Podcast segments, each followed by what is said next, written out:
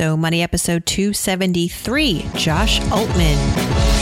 You're listening to So Money with award winning money guru Farnoosh Torabi. Each day, get a 30 minute dose of financial inspiration from the world's top business minds, authors, influencers, and from Farnoosh herself. Looking for ways to save on gas or double your double coupons? Sorry, you're in the wrong place. Seeking profound ways to live a richer, happier life. Welcome to So Money. Hey everyone, welcome back to So Money. I'm your host, Farnoosh Torabi. This is going to be an episode to top episodes. He's a regular on Bravo's Million Dollar Listing Los Angeles and co founder of the Altman Brothers Real Estate Group. You probably know him. Josh the Shark Altman. He's a real estate powerhouse and top producing agent with big name clientele. He has sold over get this, a billion and a half in real estate. What? Well, I'll let that sink in for you. Josh prides himself on the fact that he knows every aspect of real estate. Prior to appearing on Bravo's hit show, he was a successful property developer who flipped for profit properties all over LA. And now he and his brother Matt have closed some of the biggest sales in LA County history. And he talks about some of them on the show, including, for example, the recent sale of a home in Beverly Hills for over $20 million, which will go down as the biggest sale in Beverly Park South history. And he just came out with a new book at the end of last month, which is why he's here with us today. It's called It's Your Move, my million dollar method for taking risks with confidence and succeeding at work and life.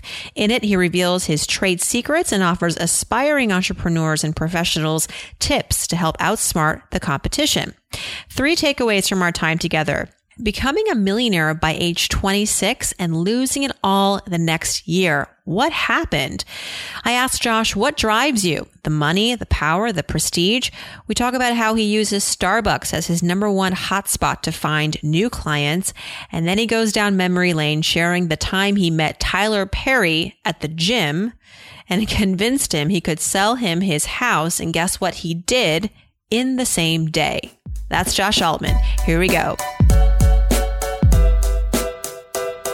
Josh Altman, welcome to So Money. I think you're a living, breathing So Money persona in the flesh. I mean, you're So Money literally, you're So Money uh, just metaphorically. I mean, come on, right? You embody the So Money spirit. Welcome to the show. Thanks for having me. I, am not going to lie. That's two of my favorite words right there. So money. So money. I like how you say it. Well, congratulations on your latest achievement. It's your move, my million dollar method for taking risks with confidence and succeeding at work and life. I want to talk all about that. But before, got to talk about the show, Million Dollar Listing LA. It's one of my favorite shows. I was watching the episode last night and uh, give us something that viewers don't know, like a behind the scenes something. Give us something. Because we you know we all watch the show and we have we always wonder how these shows get created. Is it really all real? What's going on? Is there a formula? Give us something fun or interesting that's behind the scenes that most people don't know about the show. Yeah well i'll tell you this. What people most people don't know is or what they think is they watch the show they think real estate's the greatest thing in the world and that we make a hundred thousand dollars an episode and you know in commissions and we close deals in an hour. And the reality is is that this is a show that we tape 10 months out of the year, which is longer than any other reality show out there. A lot of these deals that you see, you know, these, these aren't overnight. I mean, we're taping these sometimes for six, seven, eight months. Uh, so it's never as easy as it looks. You know, I get inundated with emails of people saying, Oh, I want to be in real estate. I want to make money like you. And I constantly have to remind people, you know, it's not that easy. It took me six months to close my first deal when I, I, I failed my, my real estate exam twice before I passed. And, you know, this is, this is 12, 13 years of coming out to LA and really grinding every day to get to where I am today. So it's never as easy as it looks. I'm an East Coast girl from actually Massachusetts too, like you. What made you want to go out to LA? Because it's such a difference out there. You know, the people, the culture. What made you want to go out there? Why not sell amazing homes uh, um, in the on the East Coast? There's a lot of beautiful properties here. Well, for me, it was uh, one one of the reasons was because I wanted to be in business with my brother. Uh, it was really tight family that I grew up with, and Matt was out here, and so that's why we started the Altman Brothers. Um, And also, to be honest with you, I, I, had lived in New York City for about a year and a half after I graduated Syracuse University. And for me, uh, I was always drawn out here because it's beautiful, the sun, the, the fancy cars, the, the nice big mansions with the beautiful lawns. It was a lot more for me that, that appealed as, as opposed to New York City.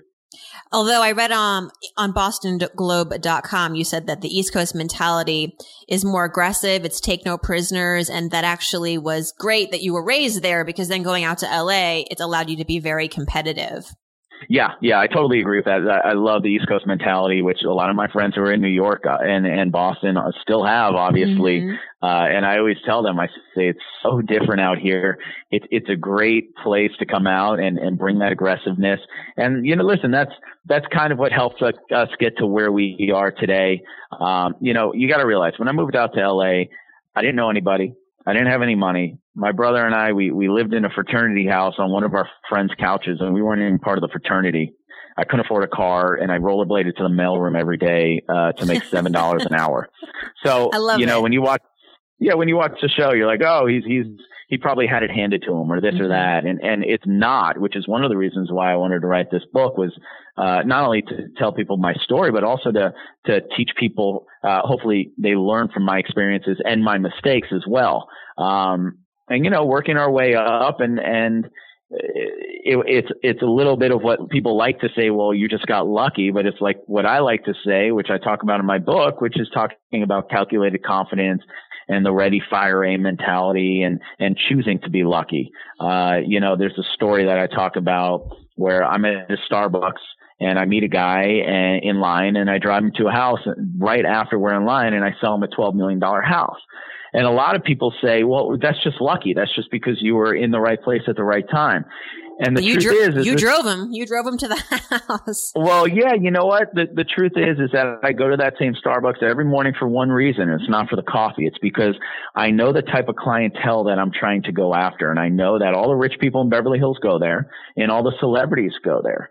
And so I'm putting myself in a situation where where I choose to be lucky. It's not just random luck. I, I put myself in situations like that. So there are lots of stories and and examples of how you can do that too in any business that you're in. And what I also like about your book is that while you are this real estate guru, it's not just for real estate entrepreneurs that you can actually take the steps and the secrets from this book and implement it into your own professional life, whether you are uh, an entrepreneur in real estate or, or elsewhere. What's one example of taking a risk with confidence as that's part of the subtitle of your book? One of the, what's one thing that people can implement perhaps even as soon as they get off this podcast? Yeah, so there's a story that I talk about in my book, which is uh, when I meet Tyler Perry at a gym at 7 a.m. in the morning, and uh, I go back and forth if I'm going to talk to him. You know, I'm a little nervous. He's you know a billionaire, but obviously an ideal client for me. Uh, and I say, you know what? I'm just going to do it. I go up, I talk to him. By 10 a.m., I'm sh- I'm uh, showing his house. By 4 p.m., I got an offer. By 5 p.m., we have a deal for like 11 million dollars on his house, all in the same day. And you know, people in in situations like that, majority of people will say, ah, forget it, I'm not going to do it. You know, I live by this mentality, which is this ready, fire, aim mentality, which is you got to realize when there's an opportunity in front of you, you have to capitalize on that opportunity. And if you mess up, that's okay. You just got to redirect and finish strong. Uh, and that's a perfect example of that in calculated confidence is I knew what I needed to do. I made sure that he knew what I do and that I'm very good at what I do.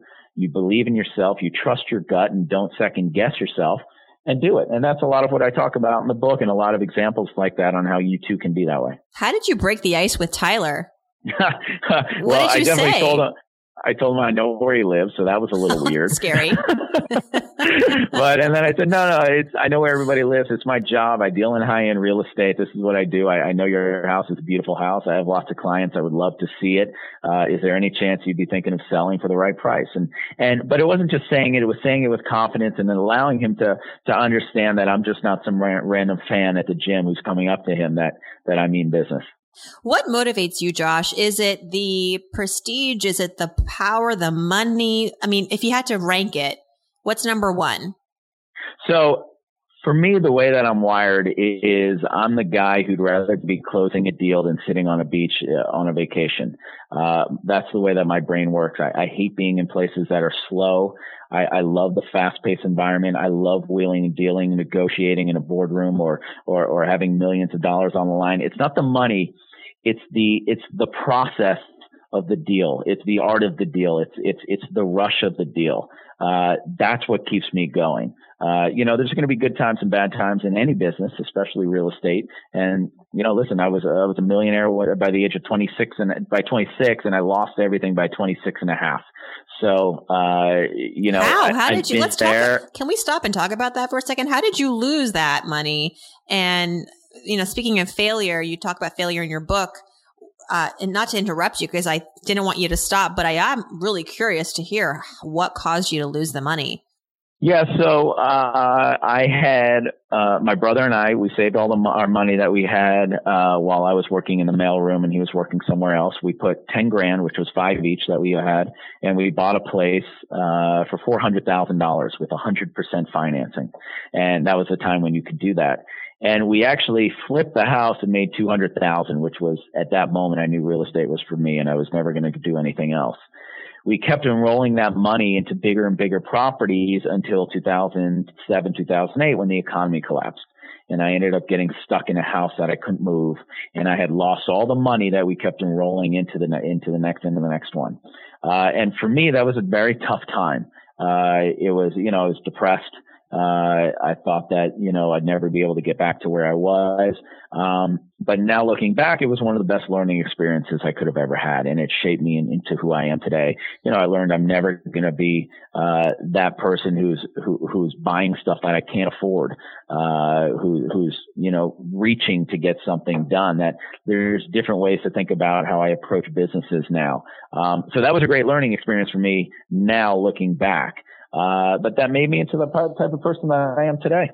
What's your number one money habit, Josh? We talk about financial habits on this show, you know, what you do on a consistent basis that helps to keep you uh, financially healthy and, and keeping the money coming in and managed well. Well, I, I think that's a, a, very important question because I think a lot of people are sometimes, unfortunately, only going to learn when it's too late. Uh, but what I've learned is the second I get a check, I take half of it and I put it into a separate account that I cannot touch that goes to taxes. That's right off the bat. That's so, there's so many people, especially in a town of LA where everybody's trying to floss, let's say, or show off, uh, that spend money that's not really theirs that they got to give to the government. So that's my number one rule. So I don't even think I have an, a more money than I have because it's already in a different account that I don't even look at. Um, but also I think it's important when you invest, you invest in something that you know. Personally, I like to invest in real estate because I'm an expert at real estate. I like to drive down the street and see my investment, touch it. Uh, you know what I mean? I, I, that's what I like to do. And also when I invest in something, it, it's got to be something that I use. If I like Colgate uh, toothpaste, then I'm going to invest in Colgate. You know what I mean? I don't invest in things that I don't use. That's my investment strategy personally. It's worked for me, uh, and and so that's the, those are some of my secrets. What did the real estate crash teach you, if anything? I mean, was it just a unfortunate circumstance, or did it teach you that real estate is not really something that should be considered to be like quote unquote an investment that you should buy what you love and li- plan to live in it. I mean, what's your what what was your takeaway, your biggest takeaway from that uh, economic calamity? Yeah, so uh, well, my biggest takeaway that nothing's a sh- nothing's a, a, home run, nothing's a sure bet. Uh, but what I did personally take away was that I now, whenever I buy real estate, I only buy prime real estate because in good markets or bad markets, it, you always have to look at what your exit strategy is in a worst case scenario. So when I buy a property now to develop, I don't go off of the number of what everybody else is saying it will be worth. I go off of the number that I know that I can literally get rid of this property tomorrow for this price if I fire sale it, uh, and I need to be okay with that. Uh, so that's one of the things that I learned. And also, as far as real estate goes, if you have an option to buy a house in a better location or get more house that's not in as good as location, I always say go for the smaller house and the better location because location is the single most important thing. And if you do have to move it, you'll be able to move something in a good location a lot faster. Location, location, location. That's it. You sold you sold a property I read for twenty one and a half million. It was a one bedroom. Yeah, that was a famous house that I sold. It was the the Dick Zanuck estate, uh, who's one of the most famous movie producers of all time in Hollywood. And uh, yeah, it was an, an incredible uh, property. It was a one bedroom because he built it for himself. I saw that episode. and, yeah, beautiful landscape. Yeah, we had fun. Yeah, it was a beautiful place. Unfortunately, it, it no longer exists. It's just they dirt. wanted to just they just bought. so I I can only imagine the commission after taxes. Would that classify as your so money moment? We, we I always ask guests like, what's your so money moment? Um, you know what? You know when I feel so money, to be honest with you, is at the end of the day when I come home to my beautiful fiance, uh, my three little dogs lick me, and that's when I feel so money. Uh, of course, when I was younger, it was all about how much money I have and how much money I'm making. Uh, I'm not really at that spot anymore because you realize that there are more important things and, and happiness and balance in life and, and, and your health. Uh, so yeah, I mean, you know, you have different moments in life, but right now I'm very happy where I am and just building my company and, and trying not to stress myself out too much. Well, yeah, and you're planning a wedding, right? That's kind of stressful planning a wedding. I go around the world doing speaking engagements. We got the book that just came out, taping a TV show, and trying to sell a million dollars of real estate a day. So I got a is that is that the goal? A million dollars of real estate a day? Yep, yeah, that's what my brother and I. Uh, so how do you come up with that goal? Is that just a just a fun thing to throw out, or I mean, is it really hard to achieve? What's the what's the idea behind that? Yeah, no, you know, it's very difficult to achieve for sure. And, and, you know, we've been top 25 in the country for three years in a row now. Uh, it's a goal that we thought was doable, but was going to be very difficult. My brother and I always like to, to, to make big goals, not just stuff that we think we're going to be able to achieve, but even if we do miss, we're still going to be happy with the results. Uh, but we, you know, we're all about going big and go or go home. Um, there's lots of opportunity right now in real estate, but there's lots of opportunity in, in other businesses as well. Uh, and I think the most important thing about the book that you can take away uh, is is the, the, the tips for for uh, having more confidence in your decisions that you make. Uh, that that you got to take chances, uh, and you just got to. No one's going to give it to you. You got to go out and get it. Listen, I have interviews every day that people come in here wanting to work for us. And everybody thinks that they're just going to land on some plush job, these kids getting out of college, uh, and that they're going to make a lot of money or that luck's going to happen. It's not. I find that people are a lot more lazier than they used to be. Uh, you gotta, re- if you want it, you gotta go out and get it. You gotta take no for an answer. One of my top, uh, uh, one of my top agents who started as, uh, an intern saw me on the street driving one of my classic cars on a weekend and he literally pulled up to me and I drive pretty fast and he said, listen, I want to work for you. I was like, sure you do, buddy. And I sped off and then he caught back up to me again and said, no, no, I'm serious. I said, I'll tell you what, th- here's my office phone number. You know, send in your, uh, get my email and send in your resume. He ends up showing up at the office for about two months straight, every day sitting outside my office, hoping that I'm going to meet him. I eventually said, you know what? I'm going to meet with you because I don't want you coming into my office anymore. I ended up hiring him. He's now one of my top agents. He went after it. Okay. Most people would not have done that. They would have left after the first or second day. He said, I want this. I know this is something I don't want and I'm not going to stop till I get it. And all I can do is respect that because it's the same type of attitude that I had. And now obviously it worked out for him. And he's one of your top sellers. That's amazing. Yep. All yeah, right, you Jeff. see him on the show. Yeah, I think I remember seeing him. He's funny. and who knew he was going to yeah. get a TV like a TV appearance out of it too? That's pretty awesome. Yeah, um, exactly. Let's do some so money fill in the blanks. I start a sentence and you finish it. First thing that comes to mind. Okay. If I won the lottery tomorrow, let's say you win a hundred million, let's make it even bigger because I know that maybe that's small potatoes in your world, like $365 million. Because let's say you meet your goal for the year. Um, the yep. first thing I would do, of course, after paying my taxes is. Oh, you know what? I would call up my entire family. I'd, I'd get a, a, a a global express plane, go pick up everybody, my family and friends, and we go get on a, a mega yacht in the Mediterranean and just drive around for a week. Nice. Excellent. The one. And by the way, I would give I would give twenty five percent of it away because it's so much money. It's you don't too need much. that money. Yeah. Yeah, twenty five percent of it away would go to, would go to charity. You could change lives. Yeah, you could definitely change lives. 100%. Well, one thing that I spend my money on that makes my life easier or better is. Well, actually, I, I always overpay all of my assistants. And that's what I spend my money on because I think a happy work environment is super important and you have to have people that want to be there and trust you. Uh, so I always spend my money on my employees. When, one thing I wish I had learned about money growing up is uh, money is for lending, not for spending. Uh, hard money lending, uh, leveraging your money is, is super important and you can really make a lot of money off of your money. Investing, absolutely. When I donate, I like to give to blank because uh, I have a couple few charities that I love. One of them is Wounded Warrior Project, which uh, takes care of wounded soldiers. Uh, that's one that's near and dear to my heart. Uh, also, anything that has to do with uh, uh, rescue animals. I rescue dogs, and they're my favorite things in the world. Um, so those are two that are, are important to me. And last but not least, I'm Josh Altman. I'm so money because because I'm the hardest working person you have ever met, and I'm I'm self-made, baby. I love it. Congratulations, Josh. The book, everyone, it's your move. My million dollar method for taking risks with confidence and succeeding at work and life. Hey, wishing you the best. The show this season is better than ever. And I know you've got a lot on your plate. Uh, give our best to Heather. Congratulations to the both of you. And uh, thanks for coming on the show. Thanks so much for having me. Had a great time. Talk to you later.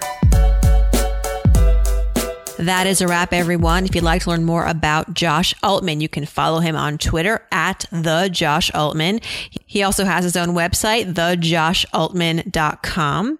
And of course, as always, everything you can find at SoMoneyPodcast.com, including the transcript and the comments from this interview and all previous interviews. And of course, while you're there, send me a message. Let me know what's on your money mind. Every Friday, I respond to your questions while you're at So Money Podcast. Click on Ask Farnoosh, and that's the best way to get in touch. Thanks so much for tuning in, everyone. Hope your day is so money.